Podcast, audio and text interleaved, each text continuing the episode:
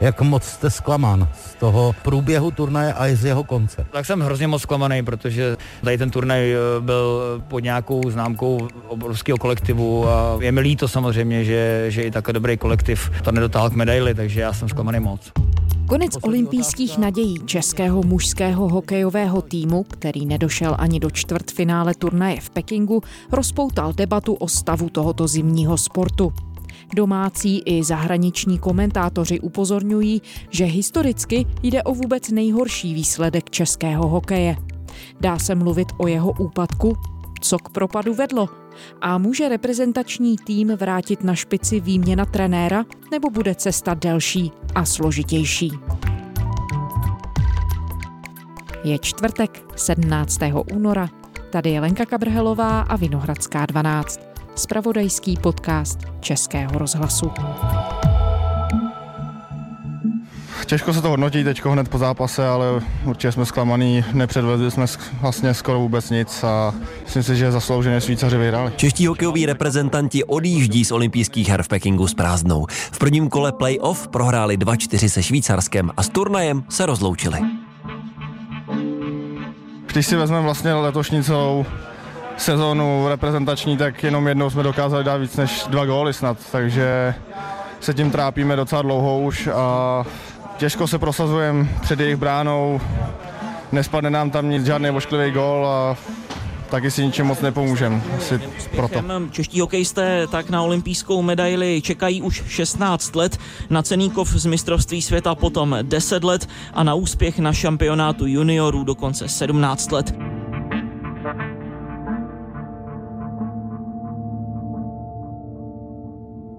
Petr Kadeřábek ve sportovní redakci Českého rozhlasu sleduje hokej a sleduje ho i na olympijských hrách v Pekingu. Petře, ahoj. Ahoj.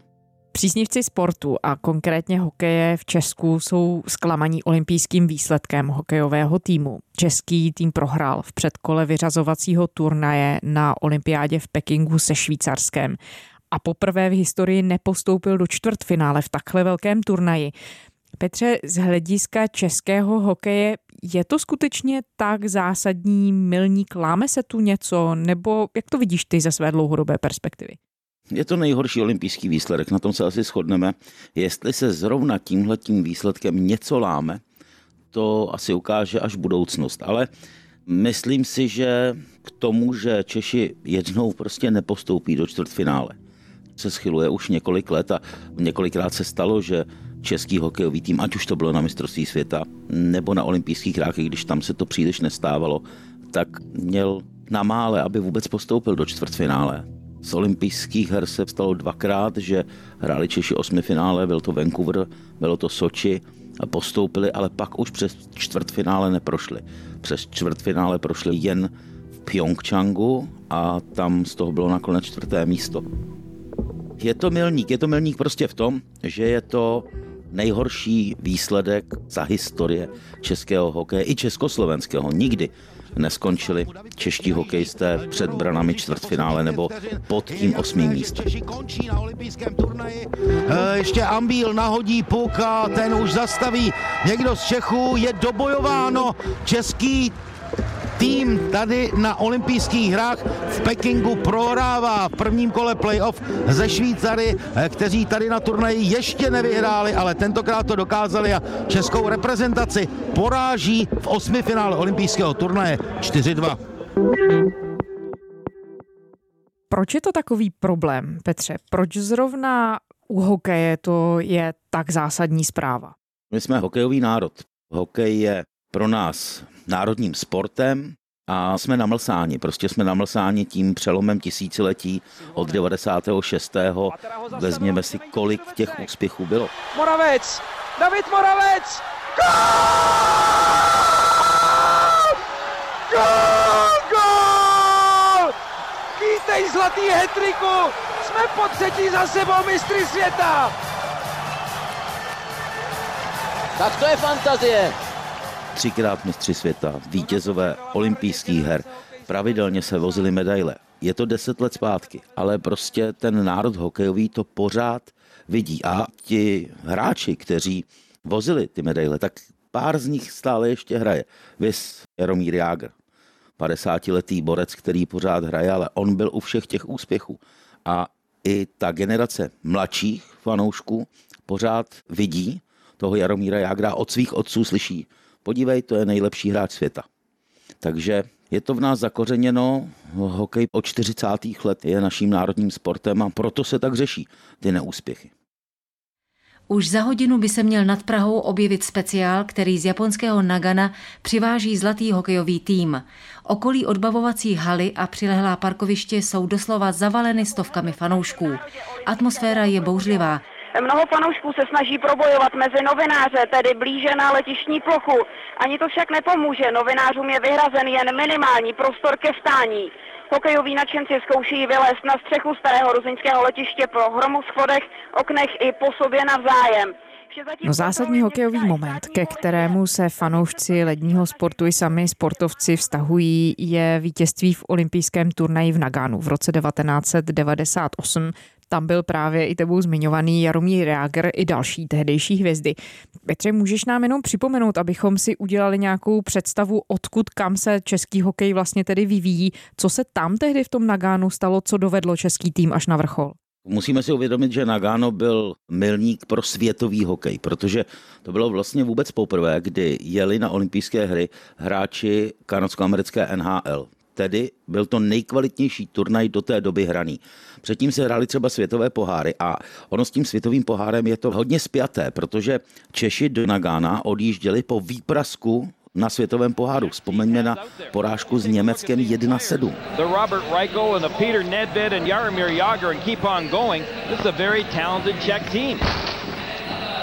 This is just unbelievable tam se říkalo, že Češi jedou opravdu pro obrovský výpras do Nagána, takže oni tam jeli v roli naprostých outsiderů, jasnými favority byly Kanada, Spojené státy, za nimi hvězdami nabité Finsko, Rusko, ale i Švédsko mělo neuvěřitelně silný kádr. Vemte si, že za Kanadu hrál Wayne Gretzky, Mark Lindros, to byly opravdu obrovské hvězdy tehdejšího hokeje.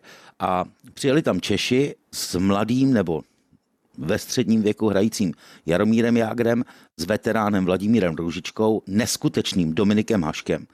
A tam se vytvořila neuvěřitelná parta.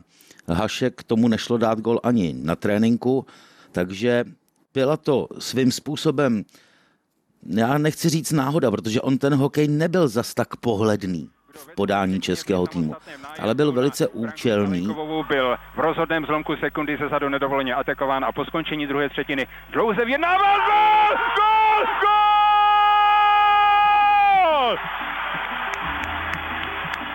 A Češi tam zaskočili všechny ty největší favority.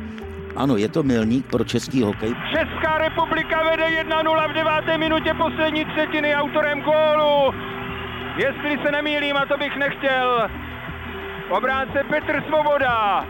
Protože tam se právě ukázalo to, co v následujících letech pak přicházelo, že i tahle ta malá země dokáže postavit naprosto konkurenceschopný tým, který dokáže vyhrávat.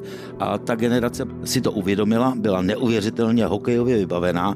Měli jsme opravdu neskutečnou škálu talentů.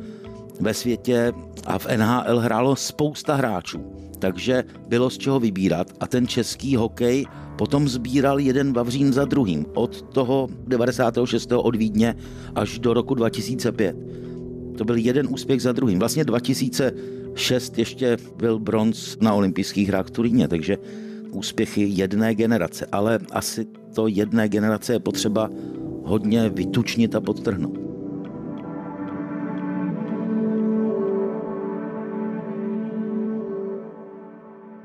A můžeme tedy se zamyslet nad tím, co se dělo s českým hokejem potom od Nagána dál. Ty zmiňuješ, že tam úspěchy byly, ale ta generace těch zkušených hráčů, kteří tehdy v tom reprezentačním týmu byli, Hašek, Jágr, Procházka, Růžička a další, tak ta generace postupně odcházela. Proč se je nepovedlo nahradit?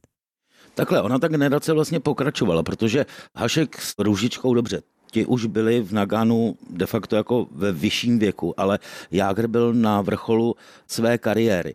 To samé Patera, Procházka, Reichl, Straka, to byli hráči, kteří ještě další léta mohli hrát a hráli na té největší světové úrovni. Hráli NHL, pravidelně patřili tam do prvních útočných řad, vlastně byli lídry těch týmů v zámoří. Ale pak prostě ti hráči už neodcházeli do NHL. Už NHL tolik netoužilo po hráčích z České republiky, protože prostě takový objem talentu už tady nebyl. Takže najednou ta starší generace neměla koho k sobě přibírat, kdo by byl konkurenceschopný a kdo by dokázal tedy hrát hokej na podobné úrovni, kam se v tu chvíli ve světě vyvíjel. Takhle pořád vždy a do dneška jsou talenti, ale už jich není tolik. Když to vezmu postupně tak přicházeli takový hráči jako David Pastrňák, jako Tomáš Hertl, jako Nečas, to jsou hráči, kteří, ano, budou táhnout českou reprezentaci nebo český hokej, ale už jich není tolik, protože kdybychom spočítali opravdu hráče v 90. letech a na začátku nového tisíciletí, kolik českých hráčů hrálo v NHL, ale hlavně hráli tam důležitou roli v těch jednotlivých týmech. To je nutné podotknout, protože dnes, ano, je jich tam méně, ale je jich hodně málo těch, kteří opravdu hrají v těch jednotlivých týmech tu důležitou roli. Chodí na přeslovky, rozhodují zápasy, jsou prvními obránci. Máme tam velmi dobré golmany, ale brankářská škola asi, i protože je to méně lidí, tak prostě stále má ve světě zvuk. Ale počet těch hráčů a ty jejich role, to se obrovsky změnilo oproti těm 90. letům. Realizační tým hokejové reprezentace představil předběžnou nominaci pro olympijský turnaj v Pekingu. Na soupisce nechybí například útočník Roman Červenka ani vítězové Stanley Cupu David Krejčí a Michal Frolík. Cílem kouče Pešána je výrazně lepší předváděná hra i výsledky, než mohli fanoušci sledovat na dvou odehraných turnajích Eurohockey Tour v této sezóně, ve kterých čeští hokejisté šestkrát v řadě prohráli. Samozřejmě šance českého týmu při neúčasti hráčů NHL vzrostly, protože soupeři mají více hráčů na těch nejlepších eh, týmech a nejlepších postech. Doufám, že budeme černým koněm. Můžeš nám, Petře, vysvětlit a popsat, jak se, řekněme, od toho Nagána, od kterého uplynulo 24 let, jak se změnila samotná hra, samotný hokej jako takový, kam se ty nejsilnější týmy, Kanada, Spojené státy, Finsko, Švédsko, kam se posunuli herně? Ten hokej se neuvěřitelně zrychlil. Už to není takové převážení kotouče a nahození o mantinel. Prostě zvýšila se rychlost, agresivita a i síla těch hráčů. A je to prakticky v každém sportu. Když to vezmeme i u basketbalu, i u volejbalu, u všech těch kolektivních sportů, i o fotbalu, ta hra se neuvěřitelně zrychlila. Ty fyzické předpoklady těch hráčů jsou poznání vyšší, a za druhé také se trošku jinak trénuje. Je tam spousta věcí, které ten trénink doprovází. Od rekonvalescence, ale i přes individuální práci, techniky, silová příprava. Ti hráči se vyvíjí a celý ten hokej s tím samozřejmě postupuje. Ta hra je prostě rychlejší, techničtější, neřekl bych, že je tvrdší.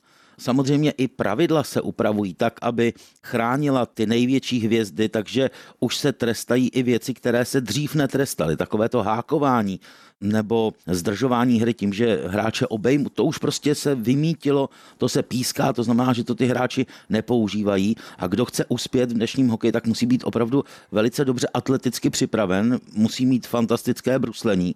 Když srovnáme třeba Vejna Greckého, který je dosud největší ikonou světového hokeje. Je to prostě historicky hráč, který pozbíral v NHL nejvíce bodů. A postavili byste ho do dnešní doby, tak by ho takový Conor McDavid úplně strčil do kapsy.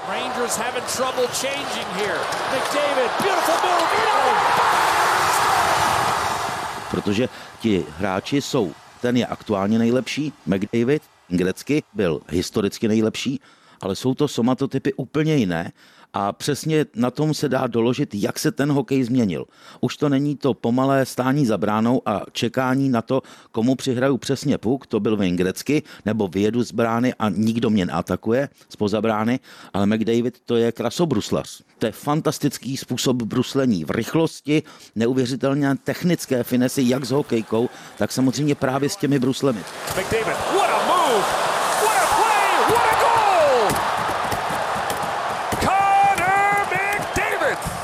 Když se fanoušek hokeje zaměří a bude se dívat jenom McDavidovi na nohy, tak on bruslí úplně jinak, než jak bruslili ti naši slavní hráči, ale třeba i ten Wayne Gretzky, Mario Lemieux.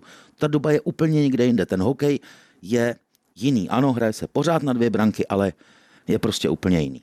Takže se i hokeji stalo to, co jiným sportům, teď se o tom mluvilo hlavně v souvislosti se zimními sporty a olympiádou, že se prostě mění tréninkové metody, sportovcům přibývá třeba svalová hmota, tím pádem se úplně mění vlastně ten samotný výkon toho sportu. Je to tak.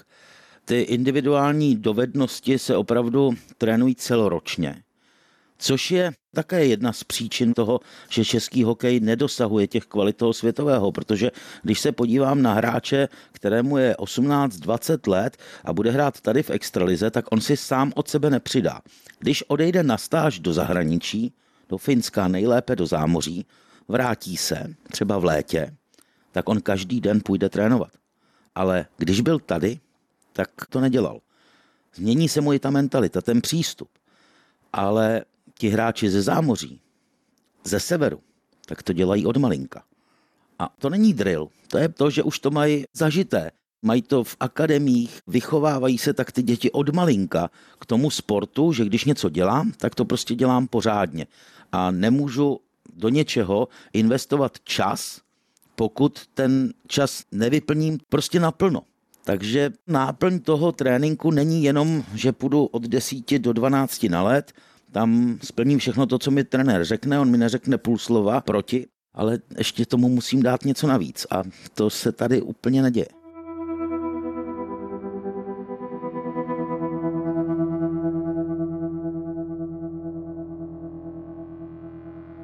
To už tedy zabrušujeme do těch důvodů, proč se Česku nedaří držet s tím světovým vývojem krok. Já rozumím tomu, že to bude určitě soubor mnoha různých aspektů. Na jeden z nich jsme tu už narazili. Pojďme to zkusit schrnout. Tedy Petře, kdyby si měl nejdřív odříkat, co všechno zatím může být a potom se můžeme pustit do rozboru těch jednotlivých věcí. Je to otázka financí, je to otázka výchovy mladých talentů a tak dál. Co všechno za faktory tam hraje roli? Tam jde o to, že my od rozpadu federace, od změny režimu u nás, tak hledáme, jak bychom to mohli dělat a hledáme to v zahraničí. Nejprve jsme chtěli okopírovat švédský styl, pak eh, zámořský, pak zas finský, pak ruskou školu. Ale prostě český hokej je, je jiný a měl by najít i tu svoji cestu. A za těch 30 let se vlastně ta cesta nenašla. To za prvé, to jsou tréninkové metody. Za druhé, a to je vůbec úplně to nejzásadnější, a není to jenom o hokeji, ale o všech kolektivních sportech, možná i u těch individuálních, prostě chybí tady ta podpora toho státu od školství. Já nechci vůbec na tu dobu vzpomínat nějak, ale jaké to tady bylo před 89. rokem, tak byly sportovní školy. Byly to talentové školy. Člověk, který měl nějaký talent, tak si ho ta škola vybrala, protože měli své, řeknu to asi špatně, skauty. Prostě oni jezdili po těch školách, byly různé souboje a zápasy, tam si vybírali ty talenty, udělali talentové zkoušky a šli do té sportovní školy od 6. třeba do 9. třídy. A měli tam návaznost na trénink. Vozili je už z té školy na tréninky, to znamená, že rodiče se o ně vůbec nemuseli starat. Za druhé, ty děti tehdy měli možnost se setkávat s těmi svými vrstevníky třeba na ulici kam chodili hrát hokej, kam chodili hrát volejbal. Ta ulice je utvářela, protože ne každý osmiletý chlapec si vyskočil na 12 letého. A ta ulice už utvářela pro ten kolektivní sport. Dnes by to měla teda suplovat škola, to školství, které s tím sportem přestalo být provázané od základních přes střední až po vysoké školy. Vůbec se neohlížím do zámoří, protože tam je to školství se sportem úplně jinak provázané, to by tady vůbec nešlo udělat. Ale když se podívám třeba do Finska, jak hokejové týmy jsou provázány s těmi místními školami a je to spádová oblast, že si stáhnou ty talenty z toho širokého okolí, ale není to zas tak široké okolí, prostě je to v dojezdové vzdálenosti, aby to nezatížilo ty rodiče, aby to dítě tam vezli a nijak je to časově nezatížilo, protože každý ten sport je pro rodiče samozřejmě velice časově nákladný. To není úplně o financích. Hokej není drahá věc, co se týče pořízení výbavy, protože to každé dítě de facto dostává v těch klubech, ale je to neuvěřitelně časově náročné pro ty rodiče. A záleží na tom, jestli ty rodiče chtějí vést potomka k tomu sportu a jestli oni chtějí do toho investovat čas, odvést ho ráno do školy nebo na trénink, ale z tréninku zase do školy, no to už to rodič nedá. To znamená, že to musí být opravdu provázané s tím školstvím. A tady si myslím, že je opravdu velká chyba, že jsme zrušili tréninkové střediska mládeže, které byly nastavbou té školní výchovy provázané s těmi kluby.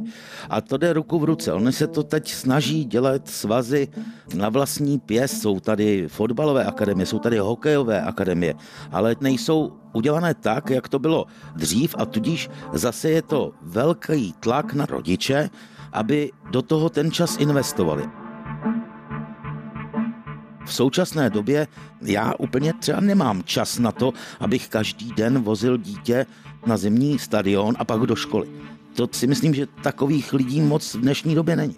Takže to břímě se přesouvá prostě na ty individuální rodiny, namísto toho, aby tam byla třeba nějaká systémová pomoc nebo systémová organizace. Ano, a tady si myslím, že by měl pomoci stát, a to není úplně o financích. To je o tom vymyslet to tak a spolupracovat ty školy nebo školství se sportem, byť to bylo jedno ministerstvo, ale vždycky to bylo upozadované Přitom všichni to vědí, ty výzkumy existují. Prostě jedna koruna vložená do sportu se desetkrát vrátí tím, že ji nemusím vynaložit ve zdravotnictví. Ale to jsou takové řeči, na které ale nikdo moc neslyší těch 30 let. A teď se nebavíme jenom o hokeji, že jo? To je sport celkově.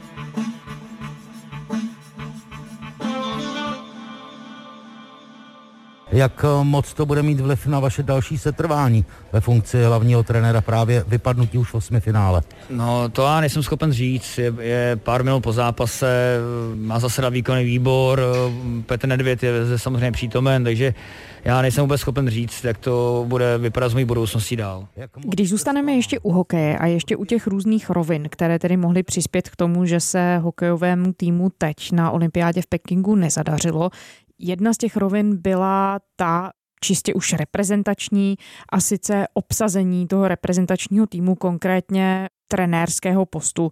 Hned po té prohře národního týmu se rozběhla debata o možné výměně trenéra Pešána. Mohl by takový krok pomoct, anebo budou potřeba, Petře, podle tebe hlubší opatření, aby se český hokej zařadil mezi světovou špičku nebo vůbec měl šanci na to pomýšlet? No, Filip Pešán by měl skončit. Je to prostě nejhorší výsledek který český hokej zaznamenal. Ale výměnou Filipa Pešána za někoho jiného se rozhodně ty problémy nevyřeší. Já docela jsem rád, že Filip Pešán nepřišel po zápase se Švýcarskem a neřekl rezignuji. Za mě by to byla póza. Někdo říká, že by to bylo chlapské, ale já si to nemyslím. Ať si kdo chce, co chce, říká. Prostě Filip Pešán to za mě udělal dobře. Nechme to na nějaký čas za dva, za tři dny, já si nad tím sednu, zanalizuji si to, předložím to výkonnému výboru a ten ať rozhodne. Sport. Hokejová reprezentace potřebuje podle šéfa českého hokeje Tomáše Krále personální změny v realizačním týmu. Češi poprvé v historii zimních her nepostoupili do čtvrtfinále, podlehli Švýcarsku 2-4. No, já si myslím, že to určitě leží na stole. To je věc pro výkonný výbor a jako ta otázka určitě jako je aktuální, co dál. Je to prostě špatný, velmi špatný výsledek. A... Ano, výkonný výbor českého hokeje rozhodne o tom, jestli Filip Pešán bude dál pokračovat u české reprezentace v roli hlavního trenéra nebo ne? Ne každý mu se do toho chce, nějaká jména jsou a já osobně si myslím, že asi je i na místě začít se třeba rozhlížet v zahraničí. No. To je ale můj osobní názor. Není to tak, že tady stojí v řadě trenéří, ty kvality, která je třeba, určitě nějaká jména jsou nebo se objeví, takže je jasný, že se tohle prostě musí řešit. Za mě by to bylo špatně, kdyby Filip Pešán zůstal, protože ten tým, vůbec český hokej na té reprezentační úrovni musí dostat nějaký impuls. Tím impulzem by měl být tedy jiný trenér. Kdo to bude, to je zas otázka na velkou debatu, ale ať už tam přijde zahraniční trenér nebo některá z hvězd minulosti, třeba Pavel Patera nebo Vladimír Varadě nebo někdo z těch velkých hráčů minulosti, kteří by mohli nějakým způsobem mít u hráčů respekt, ale on ho má i Filip Pešán. A nakonec měl tam u sebe asistent Jaroslava Špačka Martina Straku, olympijské vítěze z Nagana. Takže nabudit ten tým, nevím, prostě je to o té delší práci s hokejem českým jako komplet. A teď jde o to, jestli by nebylo lepší se zaměřit a jít takovou tou klubovou cestou ze zámoří, pojďme teď nehledět na výsledky a tvořme ten tým. Tvořme ho rok, dva, tři a za pět let by se měl dostavit výsledek. V NHL prostě přebudovávají tým, mají přestavbu toho týmu, tak čtyři roky je jim jedno, jestli postoupí do playoff. Ale ten pátý rok už chtějí výsledky. A mají čas na to ten tým vytvořit. Já si myslím, že z reprezentací, nevím, jestli je to možné.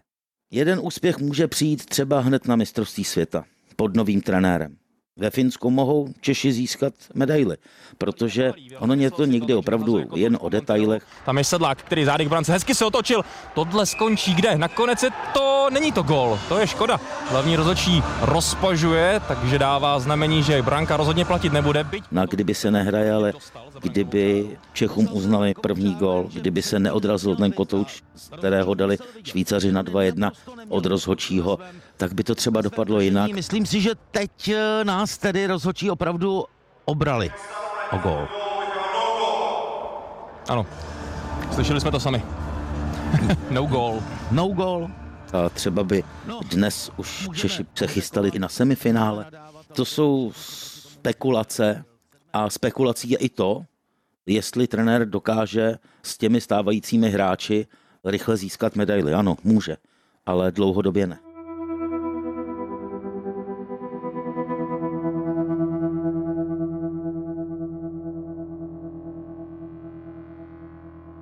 Tu celou dobu mluvíme v podstatě hlavně o mužském hokeji. Když uděláme malou odbočku k ženskému hokeji, na pekingské olympiádě se poprvé představila česká ženská reprezentace. Dá se tedy aspoň v tom ženském hokeji mluvit o tom, že Česko by mohlo mířit nahoru v rámci toho poměřování se zbytkem světa?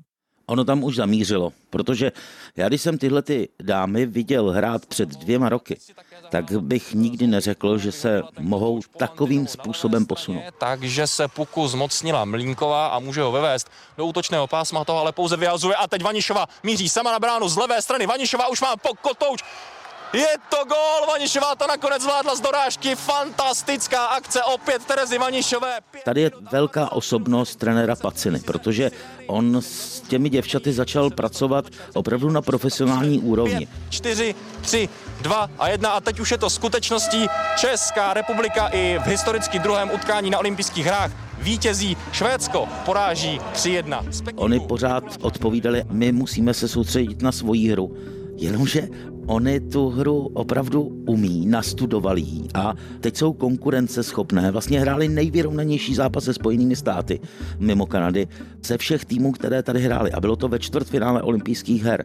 To, že jim některé zápasy nevyšly a právě nehráli tam tu svoji hru, no to může být také nervozita, protože vemte si, že tyhle ty holky hrály na olympiádě vůbec poprvé v historii. Poprvé v historii tam hrál český hokej. A já bych si hrozně přál, aby zrovna tenhle ten úspěch českých hokejistek udělal takový boom i v tom, že se malé holčičky budou hlásit na ten hokej, že ta základna ženského hokeje bude větší. On je to trošku jiný hokej, ale je to prostě budoucnost toho ženského hokeje, právě tenhle ten přístup Paciny a jeho realizačního týmu a musím říct tedy, že i kompletního realizačního týmu, protože přístup třeba, jaký měli děvčata a vlastně trenéři k médiím, to bylo vynikající. České hokejistky skončily při své premiéře na olympijských hrách ve čtvrtfinále. S obhajkyněmi zlata ze Spojených států prohráli 1-4. Nad favoritkami vedli a ještě ve třetí třetině s američankami drželi vyrovnané skóre.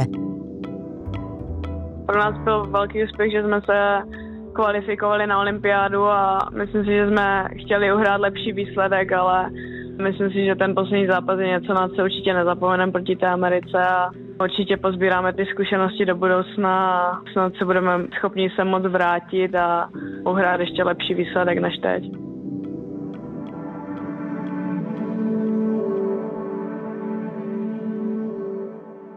Petře, a na závěr, je to vůbec reálné, aby země velikosti Česka, která má, jak si to zmiňoval, menší hokejovou základnu, omezenější zdroje, aby dlouhodobě dokázala držet krok s těmi velkými hokejovými mocnostmi? Vidíš v zahraničí nějaký příklad, kde to jde? Vidím třeba Švýcarsko. Ti pracují s hokejisty opravdu dlouhá léta a když se podíváme do historie švýcarského hokeje, tak ve 30. ve 40. letech patřili mezi úplnou špičku světovou. Pak se švýcarský hokej vytratil, nehráli ani skupinu A mistrovství světa, ale začali pracovat s mládeží. Ta mládež byla podporována, školství je tam parádně provázáno se sportovními kluby, tečou tam samozřejmě velké peníze. A podívejme se na Švýcary dnes, podívejme se, kolik jich hraje v NHL, jaký mají tým tady na olympijských hrách mají jedničku draftu před minulého Tishiera, který je opravdu velkou hvězdou světového formátu Roman Jozy, to je obránce, o kterém se nám teď v současnosti asi jen zdá. Takže třeba ten švýcarský model, ale nebral bych si úplně švýcarský model jako mustr. Prostě jde to i v malém národě to dokázat a my máme jednu výhodu třeba proti Švýcarům. U nás je opravdu ten hokej národním sportem a proto ty děti, byť budou chodit v menší míře, ale když je dostaneme od těch tabletů a počítačů, což je velký problém vůbec dostat přes tahle lákadla děti ke sportování, tak k tomu hokeji oni přijdou, pokud budou mít ty podmínky takové, které ustojí rodiče časově i finančně, tak si myslím, že to může být v budoucnu dobré. Petr Kadeřábek, sportovní reportér Českého rozhlasu a hokejový komentátor. Petře, díky a pěkný den do Pekingu. Naslyšenou. A to je ze čtvrteční Vinohradské 12 vše. Děkujeme, že posloucháte. Naše díly najdete na serveru iRozhlas.cz a samozřejmě i ve všech podcastových aplikacích.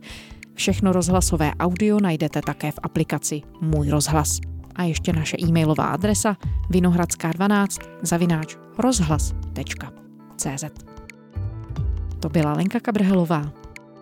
Těším se zítra.